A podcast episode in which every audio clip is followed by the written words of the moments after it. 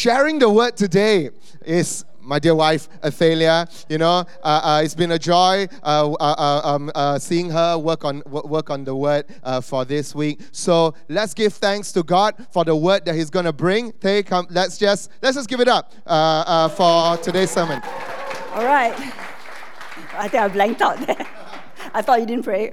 All right. Um, okay. Good morning, everyone. Yes, I'm Athalia. Okay, it's good to see everyone of you here. And yes, I'll be sharing uh, the sermon for today. So, my sermon title is God Shows No Favorites. Uh, we're continuing, or rather, we are drawing to the end of our first season uh, of our Acts pulpit study. How many of you kind of like, uh, have been enjoying our study in the book of Acts? You know, I think we've camped out in it for months already, right? Uh, we are reaching the halfway point of Acts. And so uh, this will be the second last sermon Next week, there'll be one more. And then uh, we'll take a break. There'll be open topic. We'll go into a mini study of the Old Testament book, Ecclesiastes. And then in the second half of the year, I think it's in July, we will pick up the, our study of Acts and we'll finish the, the second half of it. Okay? So, yes, we are now in uh, chapter 10 of Acts. Okay, now this fella is uh, quite a doozy, this whole chapter. Let me show, let me show it to you. See? Uh, okay, it's going to take a while. Uh, when I select, when I, when I picked this topic, right, I didn't realize um, how big it was. Uh, you know, Pastor Fergus just showed me the, the list of topics, and I was like, oh, Peter's vision. I know, I, I'll pick it up. Then I looked at the text, and I realized, like, it's very long. in fact, right, this is the single longest narrative in Acts uh, it actually goes from the, the whole chapter 10 and then it goes into half of chapter 11. Okay, but we won't look at the chapter 11 part because it's just too long. So you see, right, this whole wall of text. And uh, we usually try to read the text that we are studying, but because it's the whole chapter, we won't. Uh. So I'm going to, what I'm going to do is I'm going to show you how we can break this chapter down into different sections, and then from each section we'll read selected portions. Uh. Okay? Oh. Okay, so here, this is how you break it down. So that was the chapter 10, the whole chapter 10. And these are the sections, color coded, right? So you have six sections in total. I've used a different color for each of them. Let me just uh, walk you through each of the sections. So the first section is Cornelius' vision from verse 1 to verse 8. So it's a vision. Second section uh, is the Apostle Peter's vision. Am I supposed to click the sides or? Okay. Okay, you know what, right? My deck was so huge that I think the, the broadcast team were like, wow, I think our computer might not even be able to handle it. yeah. So I think it's lagging a bit. So the orange section is, uh, is the Apostle Peter's vision. Right, yeah. Um, is verse 9 to 16. Then after that, in pink, we have Cornelius's men. They go to find Peter they meet Peter and then they bring him to Caesarea, which is where Cornelius is waiting. So that's a part. And then when Peter reaches Cornelius, they have an exchange, they talk, which is the whole part in purple. And after that, Peter preaches a sermon. That's in blue, verse 34 to 43. And lastly, in green, that little section there is what we call the Gentile Pentecost or baptism. Now, if you all remember in uh, Acts 1, there's what is called the Pentecost, when the Holy Spirit falls on the believers, right? So there's actually a second Pentecost here, and we call it the Gentile Pentecost. And after the Holy Spirit falls on everyone, um, they all get water baptized.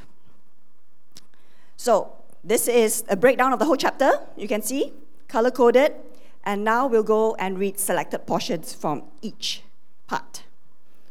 Okay, let's go this part in yellow, Cornelius' vision. All right? So, the story starts with a Roman centurion called Cornelius. Okay? Uh, let's read. Yeah, let's read this. Okay? There was a man in Caesarea named Cornelius, a centurion of what was called the Italian regiment. He was a devout man and feared God along with his whole household. He did many charitable deeds for the Jewish people and always prayed to God. About three in the afternoon, he distinctly saw a, in a vision an angel of God who came in and said to him, Cornelius. Staring at him in awe, he said, What is it, Lord? The angel told him, Your prayers and your acts of charity have ascended as an memorial offering before God. Now, send men to Joppa, call for Simon, who is also named Peter. He is lodging with Simon, a tanner, whose house is by the sea. There are two different Simons here. Huh? Okay? And so after this, uh, Cornelius calls his men, he tells them what to do, and he sends them to Joppa, which is about 30 miles away. So now we go to Peter's vision. Okay? We're going to read it. The next day, as they, the day here is uh, Cornelius's men, as they were traveling and nearing the city, Peter went up to pray on the roof at noon. He became hungry and wanted to eat, but while they were preparing something, he fell into a trance. And he saw heaven opened and an object that resembled a large sheet coming down and being lowered by its four corners to the earth. In it were all the four footed animals and reptiles of the earth and birds of the sky. A voice said to him, Get up, Peter, kill and eat. No, Lord, Peter said, for I have never eaten anything impure and ritually unclean. Again, a second time, the voice said to him, What God has made clean, do not call impure. So this happened three times, and suddenly the object was taken up into heaven.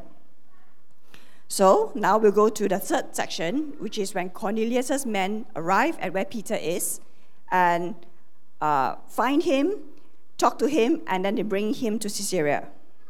Okay? So uh, we'll read one, one verse from this section. Oh, no, not more. Okay, more than one verse. Okay? So while Peter was deeply perplexed about what the vision he had seen might mean, the men who had been sent by Cornelius stood at the gate. They called out, asking if Peter was lodging there. The Spirit told Peter, Three men are here looking for you. Get up, go downstairs, and go with them with no doubts at all, because I have sent them. Then Peter went down to the men and said, Here I am, the one you're looking for. What is the reason you're here? They say, Cornelius, a centurion, an upright and God fearing man who has a good reputation with the whole Jewish nation, was divinely directed by a holy angel to call you to his house and to hear a message from you. So after this, Peter goes with them. And he reaches Cornelius' house. And there he sees a large crowd of Cornelius' uh, friends and family. And they meet and they talk. Okay? And here's what Peter says to them Peter says to them, You know it's forbidden for a Jewish man to associate with or visit a foreigner. But God has shown me that I must not call any person impure or unclean. That's why I came without any objection when I was sent for. So, may I ask why you sent for me? Okay, so after this, they talk some more. Um, Cornelius explains to Peter about his vision.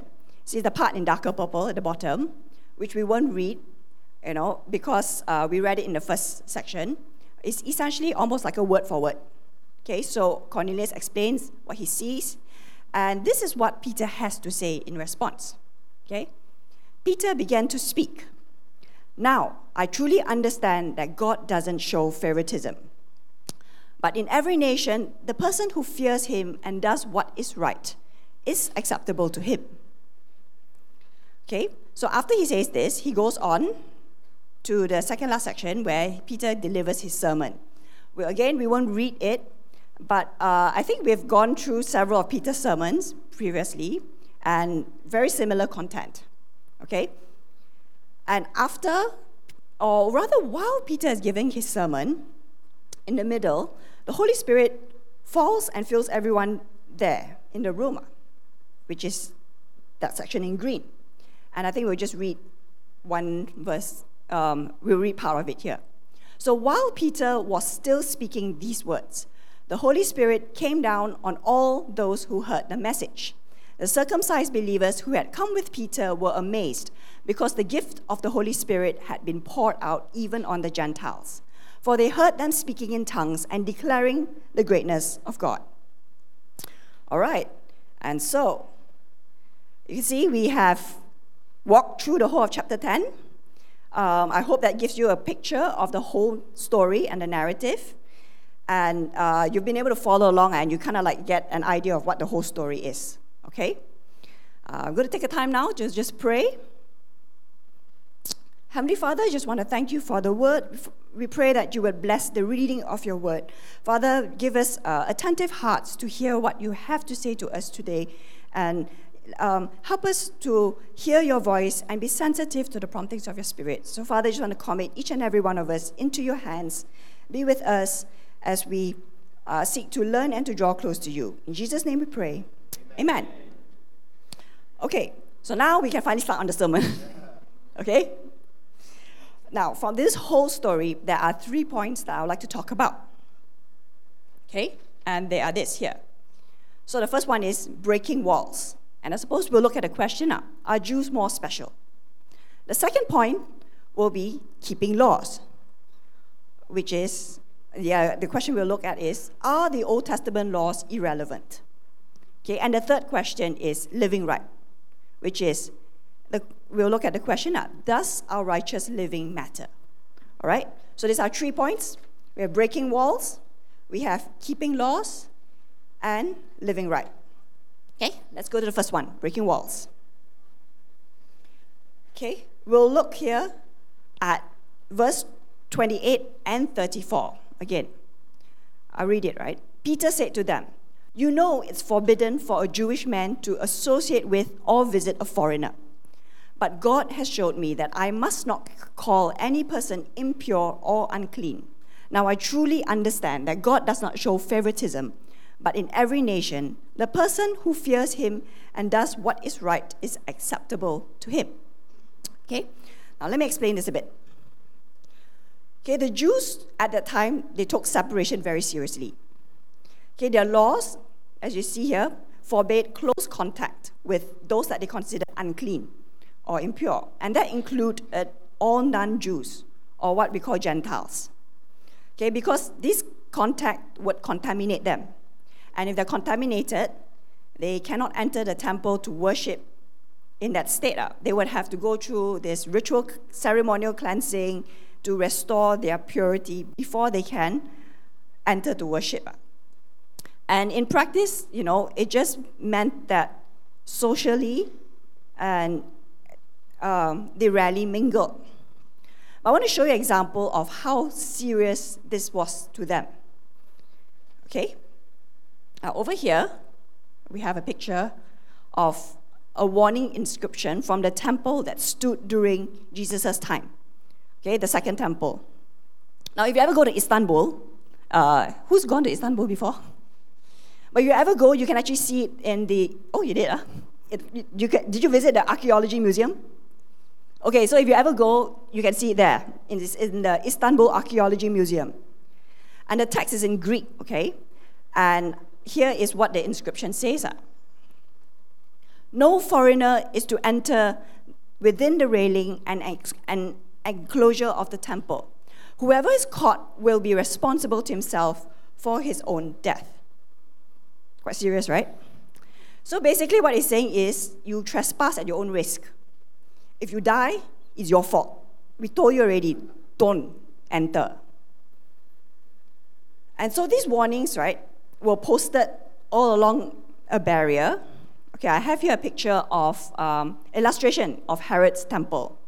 And you can see the court of Gentiles is where they indicated, and then inside in the middle will be all the other courts. Uh. There's a court of Israel, court of women, court of priests, um, I think, yeah, a few other courts. And if you remember, right, in the gospel story, the court of Gentiles is where Jesus drove out the money changers and all the traders from the temple. So that would have taken place, um, yeah, there. So the signs were been posted along the side there. You can see there's a barrier. Uh, and they're written in both Greek and Latin. So it's very explicit who they're there for. Okay, it's to keep Jews out, uh, non Jews out. Okay, I'm going to take this off and tell you um, in Acts 21, we actually see an incident play out. So, what happens is a mob sees Paul at the temple and they accuse him of bringing Greeks into the temple area, you know, out uh, past, past the court of Gentiles into the temple area, and by doing so, defiling the holy space. And they try to beat Paul up to death over it, okay? And the only reason why Paul survives is because a Roman commander, he hears the uproar and he sends soldiers to break up the mob. We'll look at this incident more in our second half, you know, when we, when we reach Acts 21, I think we will, we will, we will look at more detail. But it's worth going back to read and see actually how enraged the crowd was over this perceived violation. Ah. So they go crazy. And so it shows you, right, that you really don't simply mess with their boundaries. Like when they say, don't contaminate, don't cross, they, they, they take it seriously. Ah. I think you also be like, okay, lah, right? Scared, right? Except that this, that's precisely what God is doing here in Acts 10. He is removing these dividing lines, right? He's bringing down these barriers you see, right, the ancient Jews, they believed that they were born into covenant relationship with God. It's an ethnic privilege that they have. And, you know, that they were moving towards final salvation. As long as they did not outright break all the commandments, they were safe. So they considered we are in. And the rest of, you know, everyone else was out, just by virtue of their birth. But you see that in the Gospels, Jesus pushes back against this idea that they were automatically saved over and over again. Okay, let me show you. In John 8, when the Pharisees are saying that our father is Abraham, you know, we, we are saved, we are um, part of God's chosen people. And Jesus actually tells them outright, no, your father is the devil. Because if you were Abraham's children, you would be behaving the way Abraham does. And because you don't behave like Abraham, you could not be the true children of Abraham.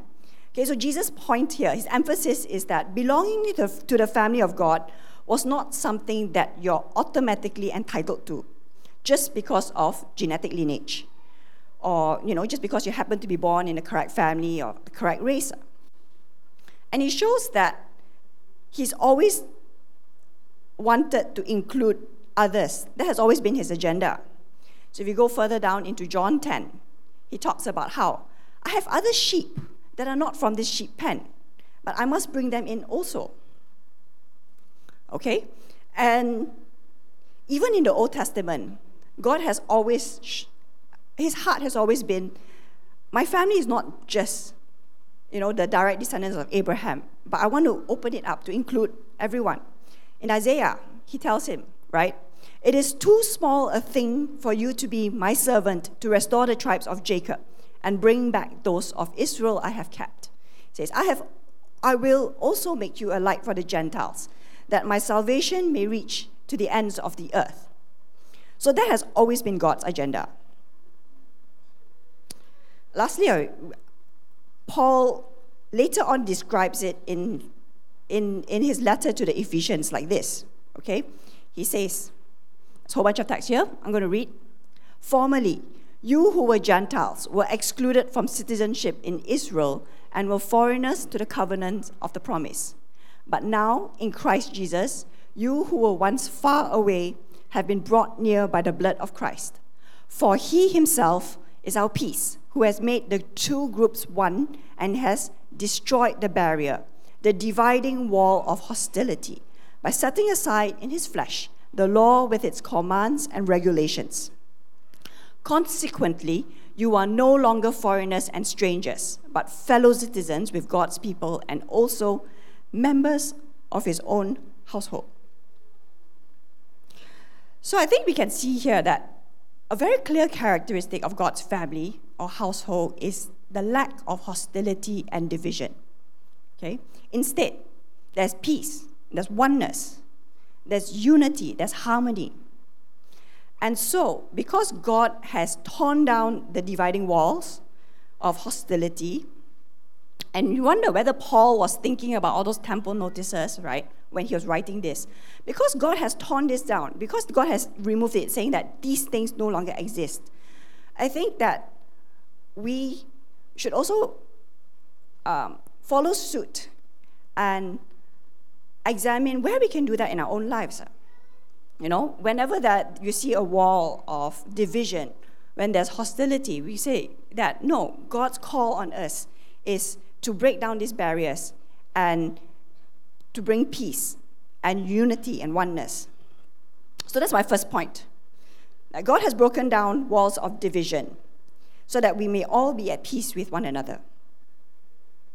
Okay, and so I'm going to move to my second point now, which is keeping laws. Are the Old Testament laws irrelevant? Okay, so for this, we'll look at what God is doing when He gives Peter that vision. What is happening here is this, like this. Okay, up until this point, Christianity, still a very young religion, was still considered to be part of Judaism. It's a bit like a branch or a sect. And so um, it's kind of like under, under the umbrella of Judaism. So what it means is that if you were Christian, you were also a Jew, or rather, uh, you were first a Jew. Okay? Um, now, the first instance where this wasn't so was uh, in the case of Ethiopian eunuch. I think Pastor Felix preached it two, two weeks ago, right? So that's the first time it's like, oh, a non Jew has come into this faith. But over here, through Peter's vision and experience, God is establishing something new. He's saying very clearly that Gentiles do not have to become Jewish. They do not have to adopt, you know, the dietary restrictions. Their men do not need to get circumcised. They don't need to follow all the practices and the laws in order to follow the Jewish Messiah, which is Jesus Christ. He's saying, right, that membership is open to all without having to fill these requirements. And you have to understand how big a thing that is at that time. Okay, and it's an issue that actually crops up over and over again in Acts and elsewhere. And so we will go into it like, why, why is such a big thing? Like? Okay? And so I won't spend so much time into it, uh, on it now. But instead, I want to take this uh, opportunity to address a few things about Old Testament law. Okay, the first one is this up. Uh, um, there is a misconception that in the Old Testament, the law was given to save Israel. So you follow the law and then you'll be saved, right? Now, this is not true. But first, let me just be clear and define. When we say the law, what do we mean by that? Okay, so the law is the Torah. And what's the Torah? The first five books of your Bible, right? Can we name it? Genesis, Exodus, Leviticus, Numbers, Deuteronomy. So these first five books in the Bible is called the Torah, and collectively is known as the law.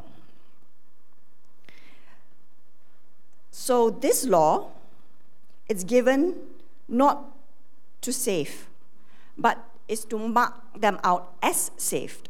Okay? I think I have a slide for it. Yes. See, it's to mark them out as saved. The old, both the Old Testament and the New Testament follow the same pattern. Okay? And the pattern is this that God, in His divine mercy, actively rescues his people.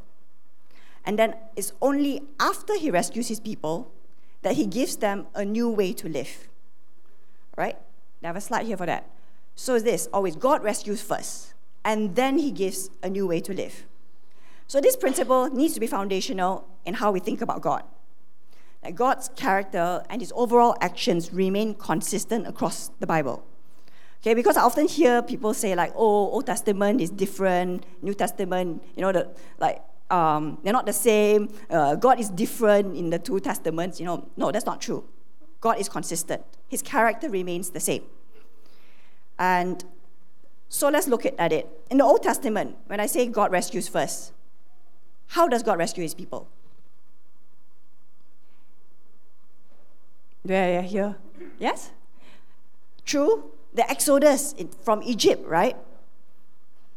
That's the big one. He rescues. He goes to his people. He, he rescues them from slavery. He brings them out. He redeems them. He sets them free. And then he calls them, he makes them into a people and a nation. And then he gives them the Torah and says, This is how you are to live right? And in, New, in the New Testament, who is the rescuer? Yes, okay, this one. yes, Jesus, right? So Jesus comes. He goes to the cross. He dies, you know, for our sins. He's buried and raised again in order to rescue us from death and corruption. And after he saves us, he gives us a new way to live. So, you know, sometimes you hear, you hear this, right? They say, like, oh, the New Testament is all grace and grace, there grace, there are no laws. Uh, also, that's not true, uh, right? There are plenty of laws. Okay, maybe we don't call them laws, but there's plenty of instructions that he gives on how to live.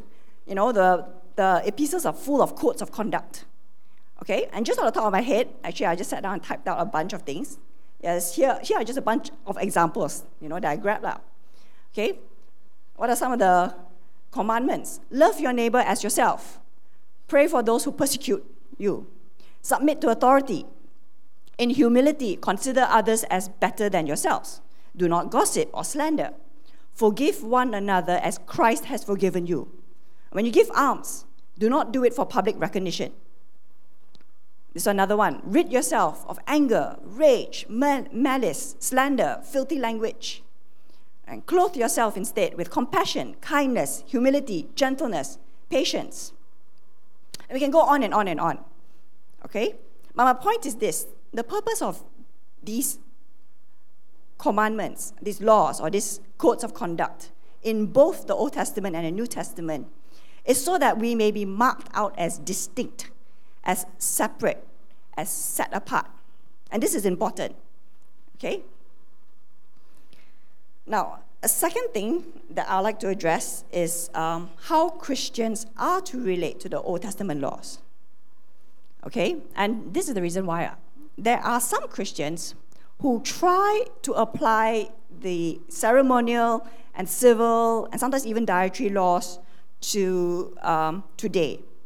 Okay? I don't know if you experienced that, lah. but let me give you examples. I've heard some who say that uh, we should avoid eating pork. How many of you heard that? No? Yes, yes, yeah. If you've been around long enough, you hear it, right? Oh, you should avoid eating pork. Okay, or you shouldn't mix meat with dairy products. And they read health benefits into holding these kosher practices, right? So I actually know of someone who believed, uh, I don't know if they still hold this, but they, they, they believe that if you put your Parmesan cheese on bolognese sauce, which is your dairy and your meat, right?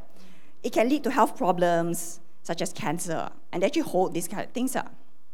And another thing they also say is like, oh, you know, uh, we should continue to practice uh, male, male circumcision on our babies, right? They say like, actually, you know, it's uh, uh medically beneficial, uh, it's even more hygienic, you know, they read that kind of benefits into it.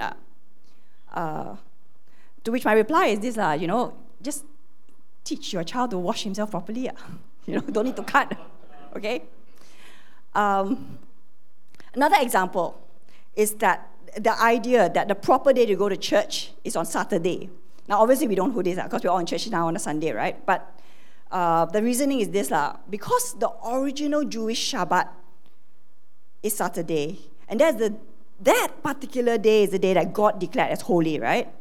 And so uh, the proper day is actually Saturday. La. And I know of someone who actually left their former church over this uh, to go and attend a church that was just more correct or more proper.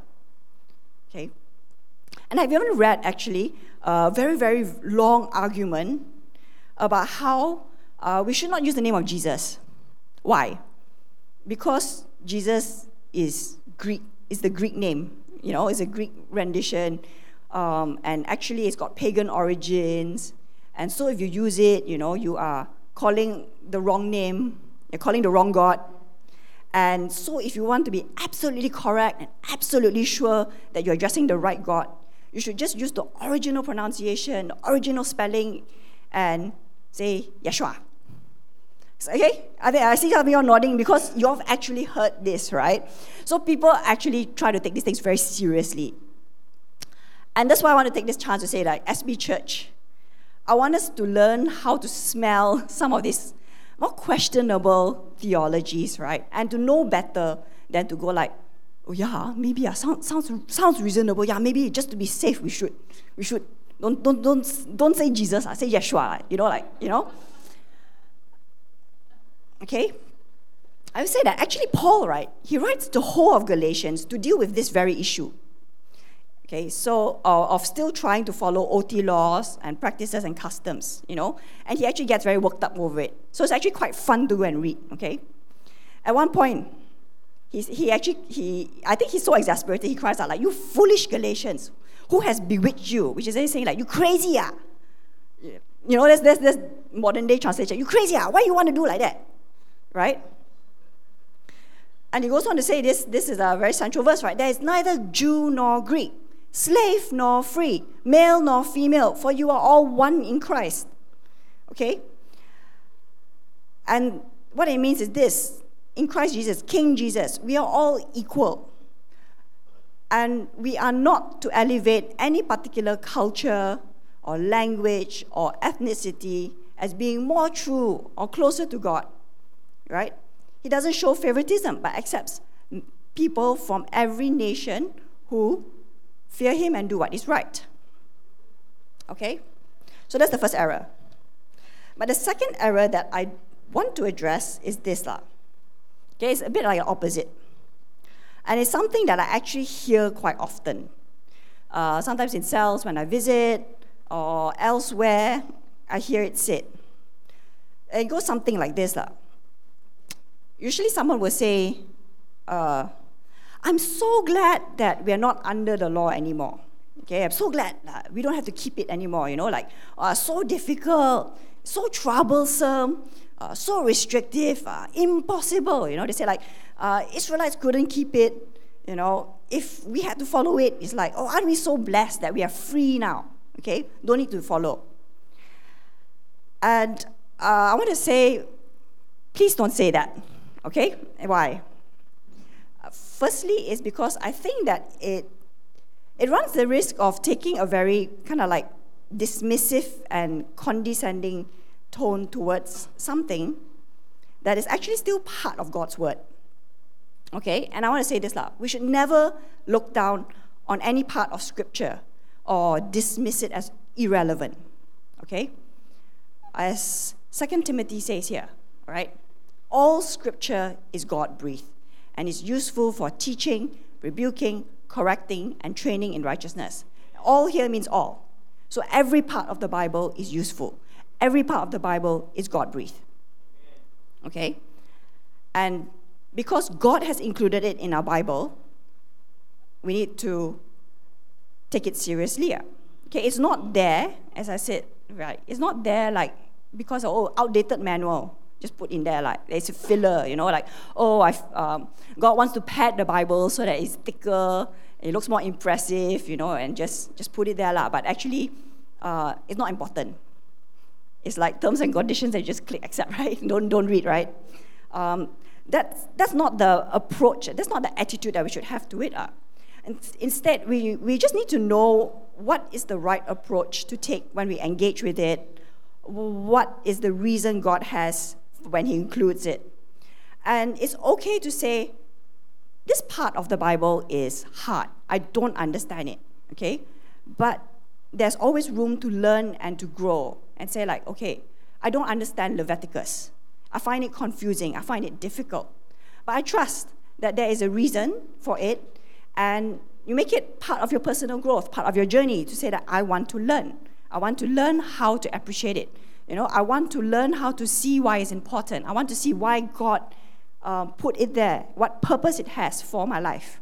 You know, and with that approach, you know, Sungai Buloh Church is committed to engaging all parts of the Bible. Last year we did, I mean, all the difficult parts also, right? Last year we did Song of Solomon. This year we're going to do Ecclesiastes. I know Pastor Felix has plans to do Job. And um, I've been campaigning for a while. Yeah, yeah I saw Analaya Job. Yeah, yeah. Like, maybe next year, okay?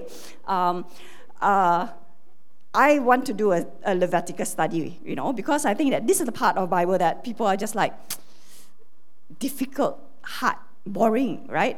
You know? And so let's, let's, let's tackle these difficult things together and learn and grow and find good and beautiful things in it. Okay? But while we are still learning and growing, you know, I, I want us to have this uh, approach, this attitude of when we think about a scripture, when we talk about a scripture, that we do so with humility and reverence and not be like, oh, this part not important, uh, very boring, lah, you know, like not important, and, and dismiss. You know, let's not, let's not dismiss our scriptures. Let's take it seriously. Okay? And so to summarize, when it comes to Old Testament laws, so the right approach is this: we're neither to like copy and paste it for today. Neither are we to dismiss it with disdain. You know, instead we are just to find its purpose and how what the continuous application is for us today. Okay, and this is a topic that we will continue to, you know, we'll visit, re- revisit and continue to uh, teach and preach on. Okay, but I'm going to recap our first two points before I get into the third and the final point. So the first point was breaking walls. The second point was keeping laws, right? And the third and last point is on living right. Does our righteous living matter? Okay, so as we come to this point, I'll go back to the story of Acts 10, and we say, if you pay close attention to the whole narrative, one thing should stand out, and it's this Cornelius' piety, which is his good works, is repeatedly highlighted. Right? Okay, let me show you where. Yeah. In verse 2, it says, He was a devout man he did many charitable thing, deeds for the Jewish people and always prayed to God. After that, in verse 4, it says, Your prayers and gifts to the poor have come up as a memorial offering before God. And verse 22 is described as a righteous and God fearing man. And lastly, in, 30, in verse 31, it says, Cornelius, God has heard your prayer and remembered your gifts to the poor. So it's very clear, right, that Luke repeats it so many times because he's emphasizing it. What are we going to make of this? Yeah, I see some of you kind of like sit up a little bit like, yeah, this is a bit strange, right? The thing that kind of, first thing that stands out is this, right? Cornelius is, is, is made clear he's not a Christian, but God hears his prayers. In other words, right, God hears the prayers of non Christians. And how does that make us feel? I think for some of us, it can make us feel quite uncomfortable, right? For we might have been taught elsewhere that God only hears the prayers of Christians. Okay? And some of us might be like, wow, it's great. I'm thankful. I'm happy. Because we all have loved ones who are not Christians. And isn't it great that when they call out to God, God hears them.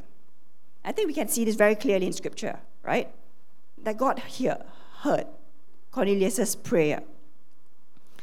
I'll say this we don't know what Cornelius was praying for because it's not recorded. But based on how God answered him in such a divinely orchestrated way, right? You know, through the vision, and then he gives Peter a vision and brings him together, you know, so that they can have that encounter. We can I think, reasonably suppose that God was, uh, no, Cornelius was praying for an encounter with God. He was looking for God to reveal himself. And the biblical text is clear here that God heard his prayer and he answered him. And partially because, or rather, because of the way he lived, because of his righteous living. Okay? And I'm going to speak on this. In fact, I want to speak now to all of us Christians here because we can be very uncomfortable with the relationship between faith and works, right? Because I think that this is an area that's just maybe a little confusing.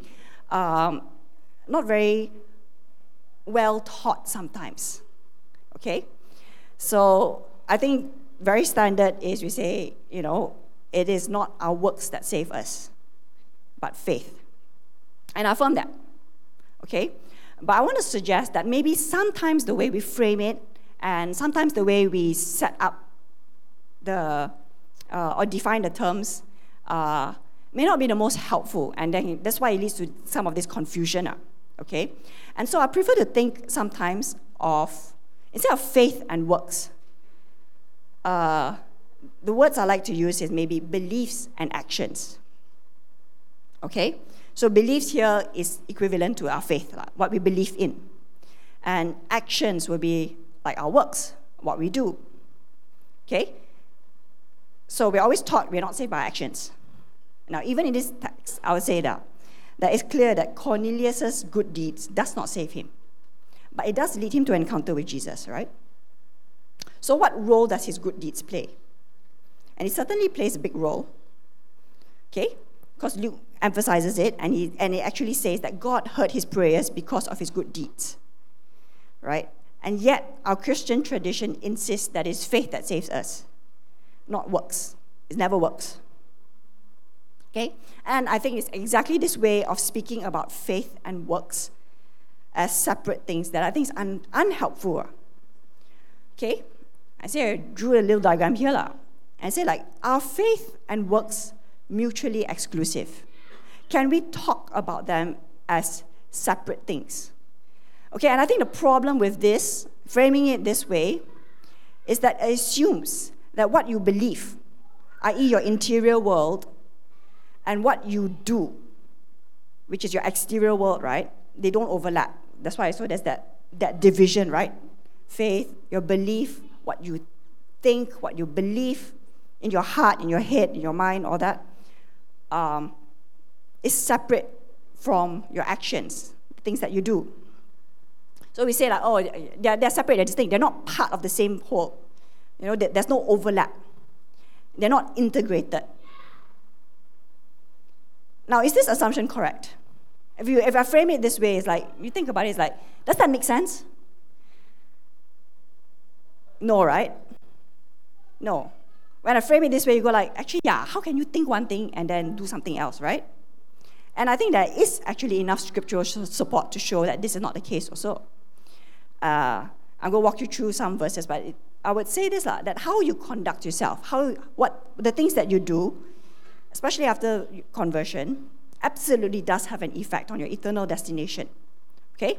Let me walk you through some of the scriptures. Okay, first one is Romans 2. Okay, I'm going to read it. It says here, because of your hardened and unrepentant heart, you are storing up wrath for yourself in the day of wrath, when God's righteous judgment is revealed. He will repay each one according to his works.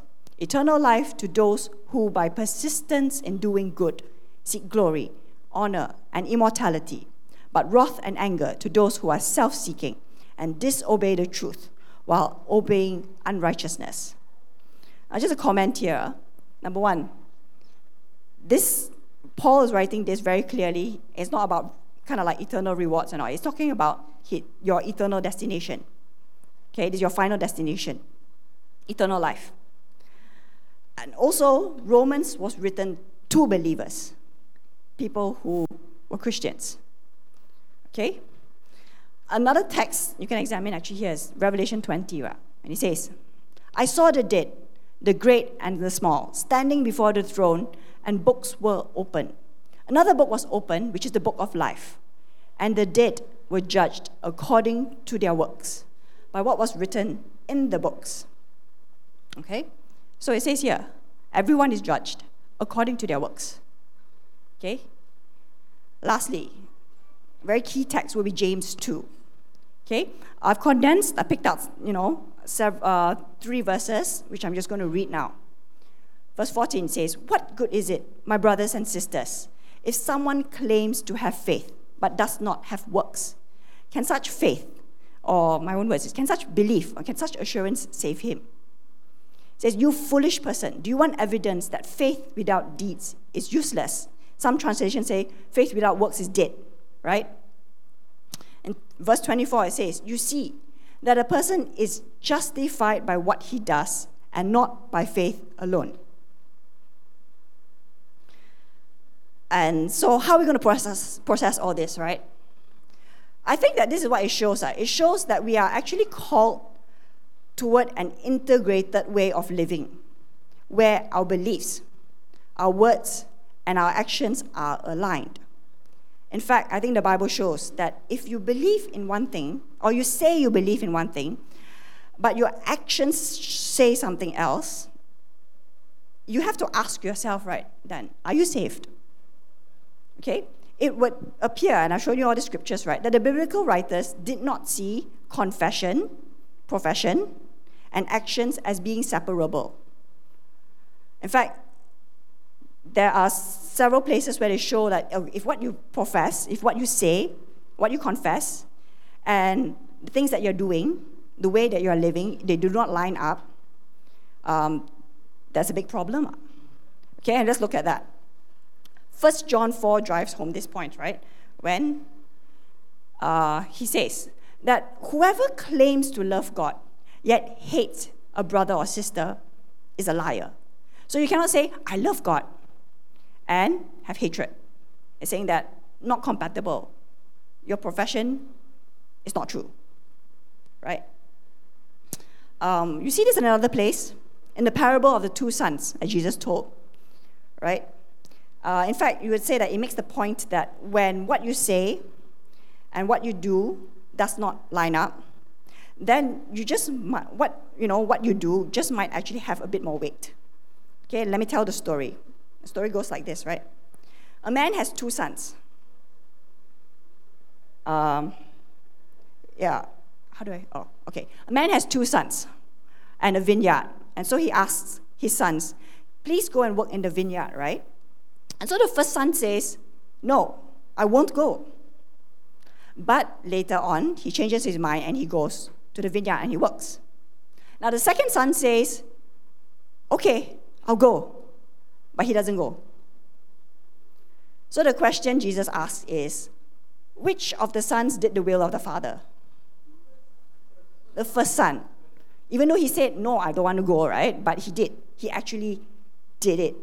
And so, you know, the first son is the one that did the will. And I think that we instinctively know this, right? That's why we have sayings like this that actions speak louder than words. You see the case I'm building up, right? It's uh, another thing that we say is like what? Talk is cheap. You can talk, talk, talk, talk, talk. But, I mean, very easy, ma. Just say, open your mouth and say only, right? But if you want to prove what, you know, you're saying is true, then we tell you, put your money where your mouth is. In other words, show. Don't just say, right? And I hope this given you kind of like an idea to think about, you know, faith, works, actions, and beliefs. Okay? But to wrap up, I'm going to give you an analogy here. Then we can close. So imagine a boy and a girl. Okay? Imagine now that the boy loves the girl. Or rather, he says that he loves the girl. Uh, he even believes with his whole heart that he loves the girl. Okay? But he never does anything to show that he loves the girl. So he um, doesn't call her, doesn't spend time with her, doesn't ask her, oh, what do you like to do? Or what are the things that, you know, you, you, you don't like, you know, find out, you know, what, what she's like, what she doesn't like, what her hobbies are, you know, doesn't um, take her out, spend time with her, doesn't, uh, when her birthday comes, doesn't do anything, you know, doesn't wish her happy birthday, doesn't buy her a present, you know. When he goes and buy food, right? Very real, ah. okay, but you know, like even more chalat lah. He, he goes and buy food for dinner uh, for himself, right? He just buys for himself lah. He doesn't buy for her one. It's like it's almost as if she doesn't exist lah. But you must understand, uh, every day he tells her, Oh, I really love you, you know, I love you my whole heart, you know. Um, I love you so much. I really believe it. Like you, you're, you're, you know, I love you so much. What you say? Like, you tell the girl, hey, please, uh, please break up with this guy, right? They're like, like it's nonsense. It doesn't make sense, right? And I think we can agree that unless he shows that he loves the girl, his professions and his beliefs are useless. That's what James says, right? Faith without works is dead, useless, worthless. Now, imagine the girl is God, okay? And the boy is a Christian. Okay, and so you can say that, oh, God, I love you. God, I belong to you. God, you know, I worship you. You are the one true and living God. You know, you are my Lord and my Savior. And we do. We say this all the time, right? But our actions do not show that, you know? And so we don't spend time with God. When God tries to talk to us, we're playing on our handphones, you know? wow, okay. wow, they hit I, I didn't plan that, okay, that was spontaneous. you know, um, when God gives us, you know, His Bible to show us what He is like, what He likes, what He dislikes, you know, His character, we don't read it. You know, we treat it as unimportant. Um, when God wants to meet us in church, He wants to, sh- to show us what He is like through His body and all, we don't come. Because we go like, I am lazy, not important. I think past a certain point, right, you, when the gap between uh, what we profess and, you know, we need to ask ourselves, uh, at what point or how much of a mismatch can there be between what I say and what I do before I, before you have to stop and ask yourself, lah, is my profession of faith meaningless? Okay? And I hope that that gives us something to think about lah, and reflect on. But let's come back to Peter and Cornelius. Okay? So now we've learned from God's interaction with Cornelius that one way we can love God is by living well. And I will say this, lah, we're not doing this to earn his approval. We're not doing this to earn our salvation. But as I framed it right, if by doing good, living right, is a way of professing, of showing that we love him. And you can see actually through Cornelius' life. Even Cornelius, even though he might have known everything, he was in the way that he knew how to, in the, in, in, in, um, in, in the way that he knew how to, he was loving God in his own way. And God had a response. I'll say this God always has a response. The way that any lover would, you know, when someone shows that they care about you, when someone shows that they love you, there's always a response. And we can see that, right? And so I'll say this like, can we learn to be like Cornelius and have that? And let's also talk about Peter. You know, Peter goes through quite a journey. Because understand, I explained to you, right, that Peter was raised Jewish. He was raised being told that um, he, was, he was raised all his life, you know, about separation between the Gentiles and Jews. You know, this is what uh, we don't associate. Um, this is our way of life. Um, but when God comes in and shows that he wants to do something different, Peter was able to accept that. And that's not an easy thing. Can you imagine if you kind of like grow up thinking and believing one thing all your life, and then an encounter with God come and tells you, no, there's a different way. Can we be like Peter and be humble and soft enough to accept it? You know, when Peter says, Now I know that God does not show favoritism. You know, it says that God is not concerned about labels and exteriors. You know, he does not have a favorite race. He does not prefer men over women. He does not welcome rich people more than poor. You know, we are equal. Can we learn to look at our own kind of like our own prejudices and replace them with the way God sees? And so, in closing, I would say that we need to be sensitive to His Spirit and adaptable. You know, when God is moving, when He's working, we need to be humble enough to let God be God instead of insisting that God has to fit into our, our own ideas about what He's supposed to be like and what, he, what He's supposed to do. And I think that's why um, worship set actually uh, was so relevant. The second song we talked about love, right? You know, we will love God with all our heart. And this, the, the third song, which is uh, something I asked the worship team to come up, and then we can, we can sing it. The chorus, do you all remember? Oh, sorry, the bridge. Do you all remember the bridge says, right? We ask God to shake up the ground of our traditions, our, our beliefs, you know, break down the walls of our religion. But we say that His way is better. And we are humble enough and willing enough to just make room for God to do whatever He wants, to, to let God be God. And so I'm going to ask the worship team to lead us in this song. I'm going to ask Pastor Fergus to come up uh, and close us. Um, and let's just press into this truth and allow God to work in your hearts and to be sensitive to how He's leading and drawing you. Okay, worship team, you can. Come, let's let's let's rise. Let's rise. Hallelujah. Shake up the ground. Let's allow the truth of God's word to just rest in your heart right now. And even as a song rises from your heart to your lips, let's just remember all the shaking up of ground that had to take place so that the gospel can reach out and touch a man like Cornelius. Let's just lift up our voices right now and say. Shake up the ground on all my tradition. Break down the walls of all my religion. Your way's better. Your way's Lord, shake up my ground. Shake up the ground of all my tradition. Break down the walls of all my religion. Your way's better.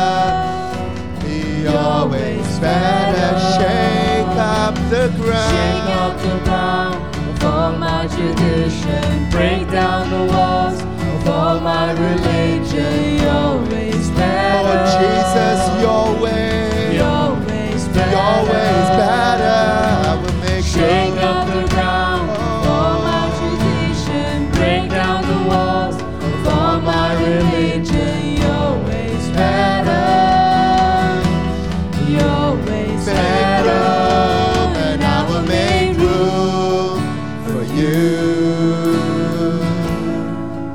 Lord in right now. To do Whatever you want to, to do whatever you want to, and I will make room for you. To do whatever you want to, to do whatever you want to, I will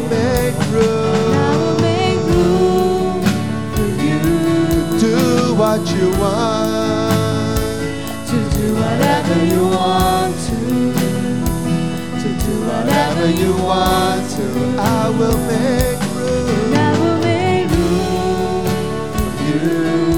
Come, Jesus. To do whatever you want. do what you want. Whatever you want. No church. To pray for some of you on this morning. Two groups of you. I want to minister with you before our God.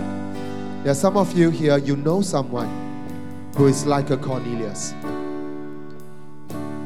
They may have never come into church, they've never said the sinner's prayer. By the way, nobody in this story ever said the formal sinner's prayer. There was no altar call moment, there was no hand raised up, there was no pastor to say, I see your hand, I see your hand. There was no formal salvation. And yet, we all know that God sent Peter there to speak about Jesus, to share the gospel, Holy Spirit comes, confirms the salvation of the people there, and they all come into eternal life. If you know someone who is like a Cornelius, in your heart of hearts, you have told yourself they are so close, they are so close to God.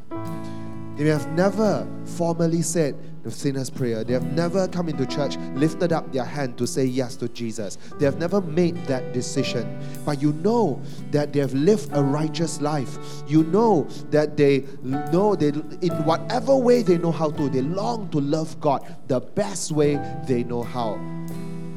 They may even live a more upright life than some other Christians that you know. And you're praying for them. Right now, we want to make room for prayers for our friends and our loved ones who are in this category. That God will meet them, God will draw them close to Him, that God will hear their cries. When they cry for help, God will hear, even as God heard the cries and the prayers of Cornelius, even as the alms that Cornelius gave, his good deeds rose up as a memorial offering before God. Do you believe that this loved one of yours, that this friend of yours, that this family member of yours, that their prayers and their good works, even though not done within our typical boundaries of what a Christian understands is a Christian way, do you believe that these things rise up to God? That God hears their prayers, that God sees their best efforts to love Him, and God can honor them? That in this situation, God can say, I'm going to send a Peter to them that I'm going to draw them close to me. I'm going to draw myself close to them. Let's pray for our friends, family, loved ones who are in this category. Father, we thank you, Lord God. Father, we bring our loved ones before you. Lord Jesus, you have seen their life. They've lived piously. They have done, they have done the best they know how to. And even in some respects, I can say, so well done in the best efforts they know how to. So well done. And for some of them, Lord, I just want to say, Lord, they are so close to you. Lord, I long for them to know that Jesus is real. And if their cry or if their prayer is, Lord, I want to see that you are real, Lord, we pray that you will show them in ways that they can understand that you are indeed real if they are praying for an encounter with the one true God, and they may not know the name of this God. They may not have all the all, all, the Christianized ideas about this God, but they are seeking. Lord Jesus, I pray that you will show yourself real to them. Lord Jesus, today we are here to pray and stand in the gap, and we are saying, Lord Jesus, draw yourself near to them, draw them near to yourself, and use us as your church. Send even I, send me, Lord, as your Peter to reveal your love, to share about Jesus Christ, his death, his resurrection, his lordship. Or if I'm the wrong person, Lord, I pray you send someone else. You send someone who would be the right messenger. But Lord, do not leave them just as they are. They are already so close to you. Today, Lord Jesus, I stand before you and plead for my loved one, for my friend, for my spouse, for my children, for my family. Lord Jesus, hear. You hear their prayers, you hear our prayers. And we know, Lord God, that you are a God whose heart is drawn to those who do their best to honor you. Thank you, Lord Jesus, for hearing these prayers. I want to minister to another group among you. If you find in your heart a dividing wall of hostility, if there is a wall separating you, for some of you, it might be a people group. You may have been raised up to see people by race, and it's still it's still there. You may have been raised up in a community that made racist jokes. And it's still quite normal for you to make fun of your neighbors based on their stereotypes. You may have been personally hurt. You may have had opportunities in school, opportunities in in, in universities, opportunities at work, curtailed and cut short and limited because you were born into the wrong color. You may have been harassed on the streets. You may have been disturbed by people. You may have been jeered and mocked at and teased because of your skin color, because of your eye shape, because of how you are. And because of that, you've grown a prejudice against a group of people. It has become a dividing wall of hostility. And no matter how many times you come to church, you still carry this barrier between you and that someone else. And you can't step into the fullness of fellowship in King Jesus because you still have walls in your heart. If that is you, I want to minister with you on this morning. We want to pray together into this situation, but not before one more group. It may not be a group of people, it may not be a racial thing. It might just be that between brother and brother, sister and sister, between sisters and brothers in the house of God, there are dividing walls of hostility. Maybe not here in Sungai Buloh Church, maybe in Sungai Buloh Church, maybe not. Maybe you are here because in some ways you have to leave uh, your previous church because you have left behind also the unresolved conflicts. Or maybe it's not a church thing, but it was with a fellow Christian. And there are dividing walls of hostility between you and someone else, especially if it is a fellow Christian brother, a fellow Christian sister, and you are holding on to it, you will not let go. Until today, you can't let go. I can tell you this. I can tell you this. The Lord says, You can let go. You can let go because I help you let go. And I am better. He says, My way is better. He says, If you don't forgive your brother or your sister, neither shall your sins be forgiven. He says, Before you go on your way to worship, if you remember that your brother or your sister has something against you, and I'll flip this too. If you hold something against your brother or your sister, then stop. Go and be reconciled first because there is no room. There is no room in the atmosphere of worship for spears, for swords, for vengeance, for retaliation, for hitting back at one another. God says, I will turn every spear into a pruning hook. I will beat every sword into a plowshare so that every instrument that we used to use as as weapons of harming one another, God turns it into instruments of harvest and fruitfulness. This is what it means when we sing, Your way is better, Your way is better. Is there room in your heart today to bring down dividing walls of hostility between one another? Father, we pray into this right now. Lord Jesus, we know it's not easy.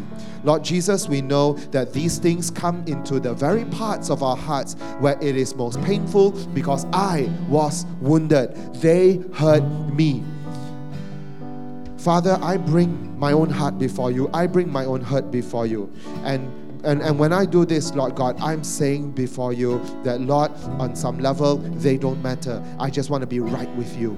I want to be right with you. And if you say, if you say that you want to bring down every dividing wall of hostility, then I stand before you soft, willing, humble enough to say that, Lord, your way is better, I will abide. Your way is better, I will obey. So, friend, if that is you on this morning, I'm praying together with you and saying this. Let's say this together.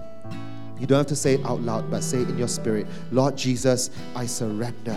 Lord, you don't know how hard it is for me to surrender. But today I'm reaching this place where I just want to say, Your ways are better, and I concede to you. I'm not conceding to someone else, I'm conceding to you. And I'm laying down my right to fight, I'm laying down my zeal. I'm laying down my zeal to fight back. I'm laying down all of these things. Even if I thought I was right, I'm laying it down because I want to say that when you say, my my dividing walls of hostility not just keep the brother or sister out, it keeps you out. Lord, when I hear this, I know I've gone too far. I know this takes me to the very edge of what I can tolerate. I cannot tolerate being separated from you. I will not be separated from you. I've managed the most of my life being separated from brother or sister, but I will not be separated from you. Today, I want to close the gap. Today, I want to break down the walls. If that is you, the Lord is with you right now. And if you thought it's impossible, it's because on your own it is impossible. But by the power of the Holy Spirit, He comes and He really does tear down these dividing walls. And He brings sister back to sister, brother back to brother, and He heals broken relationships. Now, you don't have to be the best friends again. I know I lived through this myself. You don't have to be the best friends again. But when you say yes to Jesus, He comes in and He restores something primal deep inside you. Hallelujah. You know, church, I'm going to close. But I just have one idea to leave with you. And it's an idea I had to wrestle with this week as well. Because I also had to tear down some walls this week. And the idea is this the fear of God. Do you fear God? Do I fear God? Because when God says, uh, and you nye nye fight with Him, uh, you don't fear God. And my prayer right now is that every one of us, when you reach the point where God says, You've heard, the fear of God takes over. The fear of God takes over. And we won't be so hardened as to stand up against Him and fight some more, wag our hands at Him some more. No. We reach a point we say yes. And every single Christian has to reach a point. You have come to the edge, you will quite quite back down and say, God, I fear you enough. I won't fight. This is where I lay it down. Every lie, every doubt, every burden, every crown, I lay it down. As the Lord continues to minister to you, I want to invite Thalia to pray and to pray to close this service. Amen. Thank you, Lord. Heavenly Father, we come under your authority and we submit ourselves to you. We submit our whole minds, our bodies, our spirits, Lord, to you. And Father, we say that you are Lord. And when we confess that, when we say, when we proclaim that you are Lord, what it means, Lord, is that we obey you. And when you say something, we will do it. Father, we pray that you would help us be people where our actions and our words are in alignment with you, with the things that you want, with the things that you call us to do. And Father, we just pray for your Holy Spirit to empower us to do the hard and the difficult things, things that we cannot do on our own strength, Lord. We know that you are with us in this, that we are not doing this on our own efforts, we're not doing this on our own, but that we have you to accompany us and to guide us, Lord. And we are so grateful for that, Lord. We love you, Lord. So we just pray, seal the work that you have done in our hearts, Lord. And separate us now, Lord, with your blessing. Bring us back together again for the privilege of worshiping and fellowshipping with your people. In Jesus' name we all pray. Amen. Amen.